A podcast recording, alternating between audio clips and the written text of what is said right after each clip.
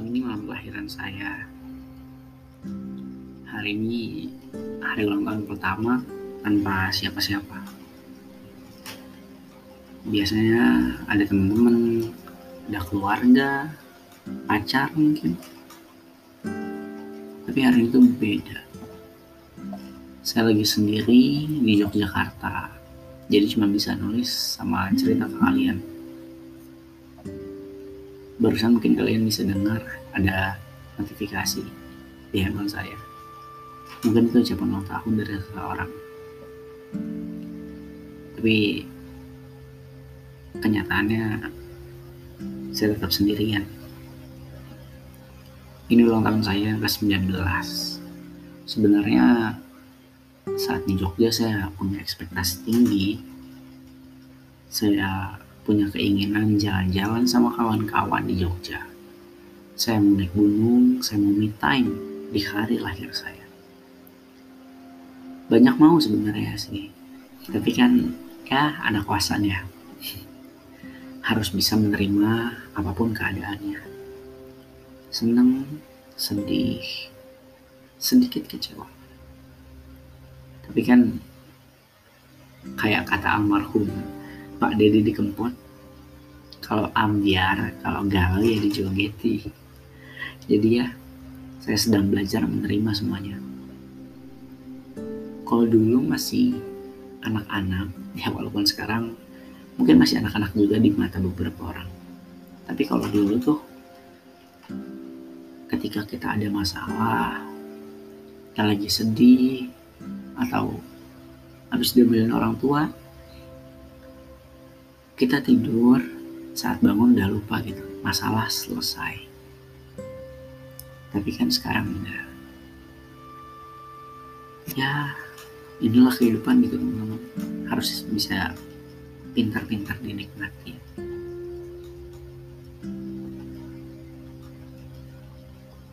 Saya bikin ini mungkin biar ngerasa tidak sendirian aja dan terima kasih loh kalian udah mau dengerin curhat saya di sini.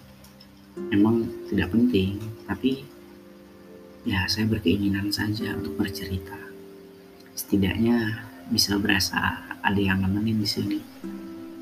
Walaupun ya saya tahu saya tetap sendiri di sini.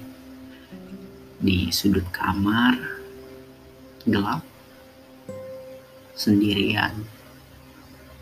Tapi saya tetap bahagia.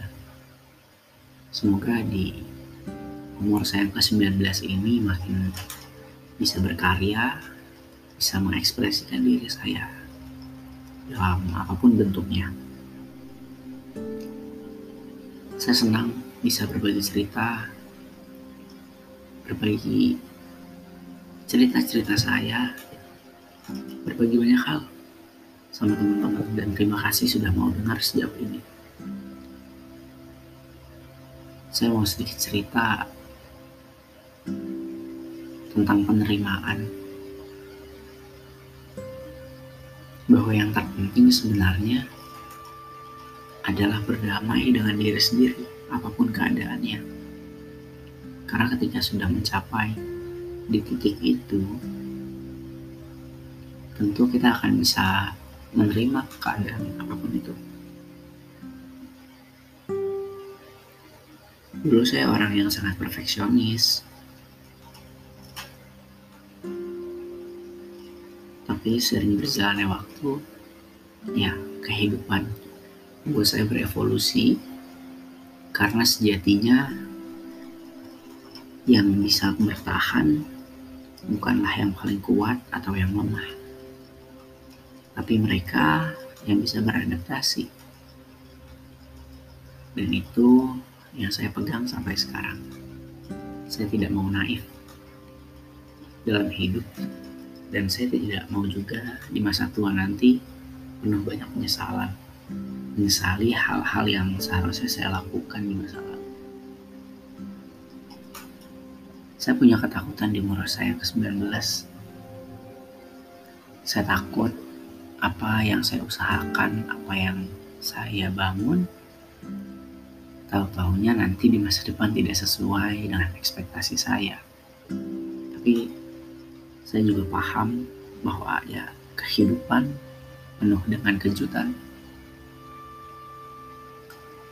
Dan kehidupan juga sebuah perjalanan bukan sebuah pelarian.